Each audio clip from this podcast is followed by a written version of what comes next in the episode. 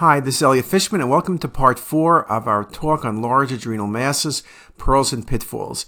In the first three parts, we've covered many things from benign lesions like cysts and adenomas, to pheochromocytomas, to adrenal carcinoma, to metastasis, to lymphoma. And now we're going to speak about a few unusual lesions and a few things that we need to think about when we look at adrenal lesions. And then we'll call it a day. And hopefully at the end, you will have learned everything you need to know about large adrenal masses. So in terms of things, I've shown you a few cases previously where there was hemorrhage. Hemorrhage in the adrenal is not an uncommon finding. It classically was described in trauma, but we see it in many non-trauma scenarios. It can be unilateral or bilateral. When it's bilateral, can result in adrenal insufficiency and Addisonian crisis, and it's often a confusing diagnosis when it's bilateral because patient's presentation might be the acute abdomen, suspected myocardial infarction, or generalized sepsis. When you think about adrenal hemorrhage, you always have to worry about the possibility of underlying tumor. Was it a myelolipoma, a benign lesion, which we discussed previously, or was it a MET, or even a primary adrenal carcinoma? Is the patient on Coumadin? Anticoagulant therapy is the number one cause we see of bleeding, also the number one cause of bilateral bleeds. Trauma, but then you typically have other injuries like to the kidney or to the spine or to the liver and have a history. Infection can do it. Hypercoagulability states or possibilities in oncology patients and severe stress. Now, when you think about hematomas, a lot of times they're discovered after the fact. I mentioned when I spoke about cysts that sometimes cysts have thin calcifications, but when I see thick walled calcifications, I'm thinking about old hematomas. And this was a patient who had an old bleed, and now you see punctate calcifications in the wall. If I had no history, and this is the only image I have, I get the feeling I'm going to assume this is benign. I would think about hematoma number one but it could be an atypical adenoma or old infection. But infection tends to give you calcified adrenals, but the adrenals maintain the adrenal shape and are typically small. So this was an old hemorrhage, and you can see the coarse calcifications circumferentially particularly nice on the MIP imaging. Very nicely shown there. Here's another example. Large lesion, solid and cystic. Again, you go through a wide differential. You could even think about a hypovascular pheo, perhaps. Not really sure what's going on here. Very difficult diagnosis. You go through a differential. Uh, these lesions are often removed because nobody can ever come up with the right diagnosis, and invariably the patients are symptomatic. They have right upper quadrant pain, and it's removed. Or this case, First of all, I just want to let you know when you look at the pancreas how vascular it is. That's a neuroendocrine tumor. Then you found this other mass, which you wonder if this is part of the pancreas or near it. It's cystic with calcifications. Look how large that lesion is. Eventually, this patient had a distal pancreatectomy for that neuroendocrine tumor, and they removed this adrenal lesion, which you see nicely in the coronal view, a slightly enhancing rim, calcifications, and cystic. This was an old hematoma. Just a beautiful example. Again, going through the differential of cystic lesions with calcification, cysts, complex cysts, old hematomas, cystic pheo you might think about, but usually it has more septations or thickening. Just a beautiful example. Now, a case like this, upper quadrant pain, large mass in the region of the right adrenal, high density, it's surely a bleed. I think what you're stuck with here is why did it bleed? It's not the trauma appearance. There was no history of trauma, but trauma, it's usually an ovoid lesion, three centimeters, not 20 centimeters. So, what could this be? It could be an underlying tumor that bled. It's pushing the kidney down, compressing the liver, compressing the IVC. You see the mottled enhancement really nicely here. That's just a good example of the hemorrhage, though you do not see active hemorrhage going on. But this was actually an adenoma that bled. Remember I showed you that very large adenoma previously? It just makes the point to me that adenomas, which normally are the easiest lesions to diagnose, non-contrast CT, under 4 cm, minus 10 Hounsfield units, or uh, plus 10 Hounsfield units to minus 10 Hounsfield units. But this was an adrenal bleed. The adrenal was resected. It was an adenoma that had previously bled. What about this case? mottled appearance to a large mass in the right adrenal. There's areas of enhancement present. You can go through a big differential, even consider primary adrenal carcinoma. Could this have been just an adenoma that bled? I don't know, but it's mottled enhancement. It's a large mass, and you really have to do a differential diagnosis. You don't want to biopsy this lesion, of course. It's going to be resected, and when this was resected, it ended up being a pheochromocytoma. So, just a really nice example of a bleed in a pheo. But it wasn't very vascular. It was you know, maybe it was vascular way back when till it bled, but you can see just a difficult, difficult diagnosis for us to make by just looking at the image. And another patient with right upper quadrant pain, it was ruled out acute cholecystitis versus pancreatitis. There's a bleed in the patient's right adrenal gland. It's high density. That's why the patient had symptoms. But and there's blood around the adrenal. Can you tell me is, is this a tumor? The patient was not on anticoagulant therapy, but it would be too large a bleed for that. The patient had no trauma. What could this be? There's active extravasation, there's active bleeding. Well, you always have to worry could there be an underlying mass? And in this case, the answer was yes, there was an underlying mass. It was a primary adrenal carcinoma. Now, primary adrenal carcinomas present many ways, but it's very, very unusual for them to present with acute bleed, but this was one of the examples where presented with an acute bleed. And I showed you this a moment ago, the pheochromocytoma, just to show you how similar the lesions can look. Now, the last thing I want to go over with you is some of the uncommon benign adrenal tumors.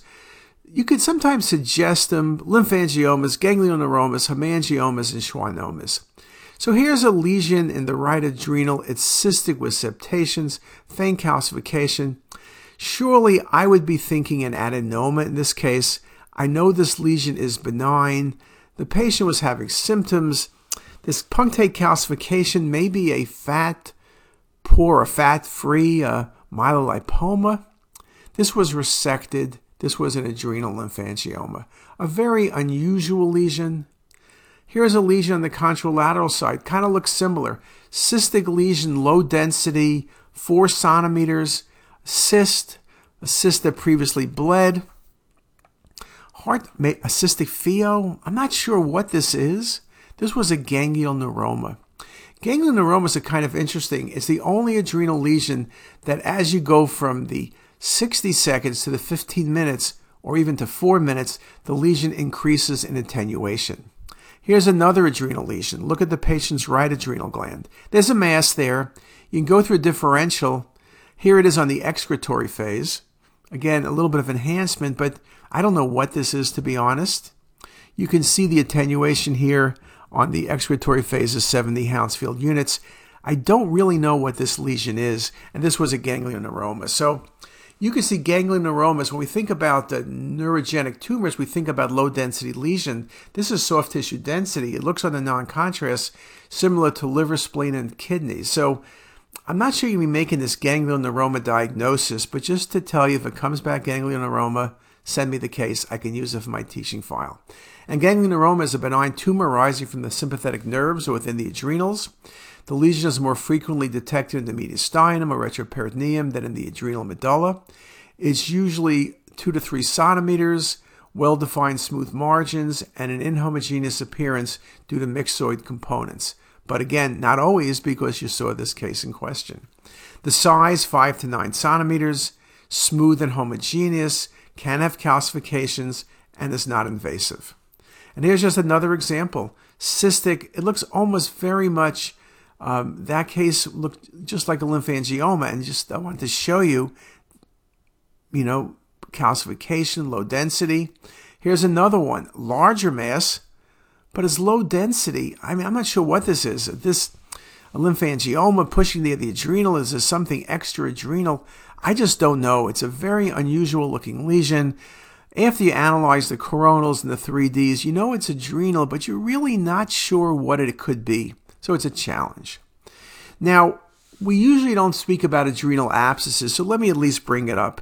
Adrenal abscesses are incredibly rare. Here was a patient with left upper quadrant pain, and there's a cystic lesion by the adrenal with air fluid level, so it's an abscess. So then you say, well, maybe it's pancreatitis. The most common reason you get cystic lesions near the adrenal with air fluid levels is infected pseudocysts. But here the patient has no pancreatitis, the spleen looks good, the kidney look good. Here's some more images. Now, adrenal abscesses are exceedingly rare. I can think of maybe one or two cases. This is one of them. Maybe that's the second case I have. Patients with sepsis, you look at many organs. You look at the liver, you look at the spleen, you look at the kidneys, but you never look at the adrenal glands. You don't see abscesses in the adrenal glands.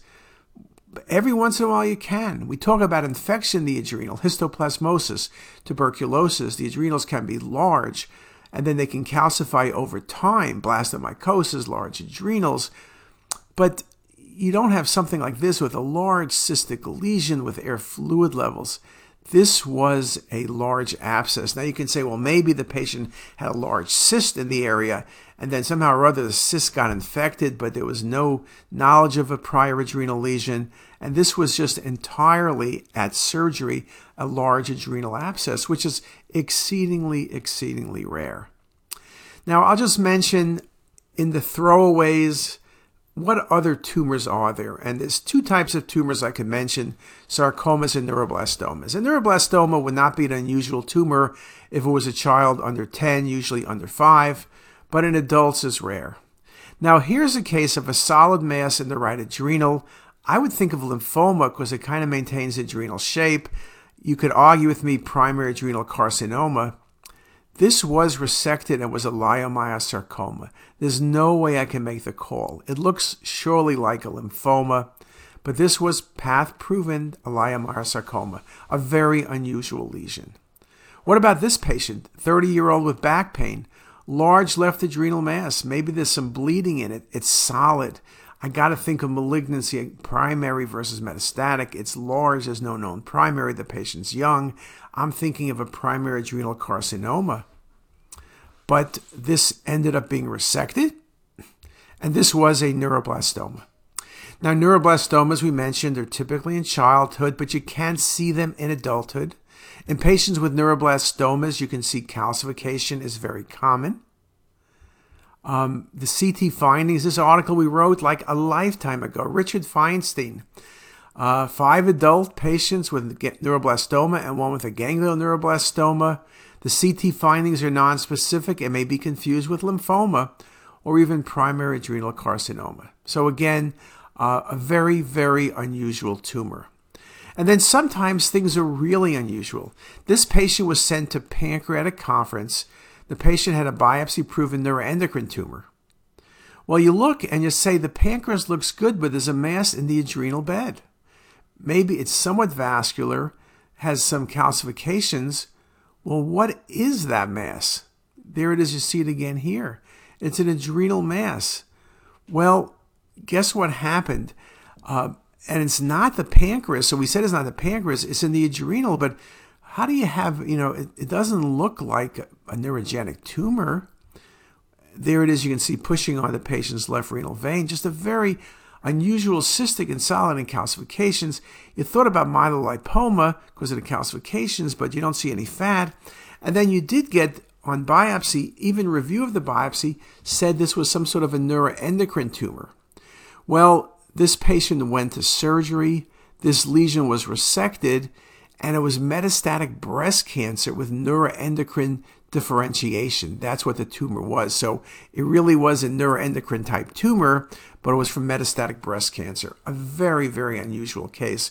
And you could see the patient did have breast cancer, but it was a number of years ago. It really wasn't well known. The patient was asymptomatic. No one thought about anything. And to be fair, it doesn't look like a MET from breast cancer. So I've gone through some of the challenges. Large cystic masses can be very challenging, particularly those with hemorrhage. The differential of underlying cause of hemorrhage, benign versus malignant, may be something that's beyond our pay grade. You just can't tell.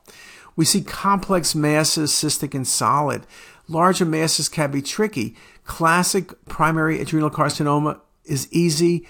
Primary lymphoma, when it's maintaining adrenal shape, particularly when bilateral, is classic. Pheochromocytomas, when they're vascular, are classic, but other lesions with mixed enhancement can be difficult. large masses of soft tissue density with mottled enhancement are particularly difficult. So I think it can be a real challenge. Hopefully, we've helped you with that challenge. So, again, it's very important. There's a good article by Mayo Smith and Daniel Glazer. When incidental adrenal mass is discovered, three important items to determine its etiology are its history of malignancy, presence of prior imaging, and symptoms of a hyperfunctioning mass, as this can guide subsequent management. If the patient has a history of malignancy, then an incidental mass has a higher chance of being a MET, but still only about 36% max. Second, if prior imaging is available, greater than the one year of stability is indicative of benign, of benign nature of the lesion, though we did say certain lesions, adenomas, and adrenal myelolipomas can surely grow. And third, if the patient presents with signs of symptoms of adrenal hyperfunction, be it hypertension or Cushing's, then it's more likely going to be a primary malignancy. So those things are all good hints. I've given you many good hints of what you look at in terms of the tumor. I hope you find it helpful. And it's not often I do four part lectures, and this was a new lecture that we did in March 2021. So, with that, I wish everybody a great day. If you like this video, make sure to subscribe to the CTisus YouTube channel. You can also visit us at ctisus.com for even more videos, plus quizzes, pearls, protocols, and oh so much more. We're also in the App Store and have well over a dozen apps for iPhone and iPad, all completely free. Thanks for watching.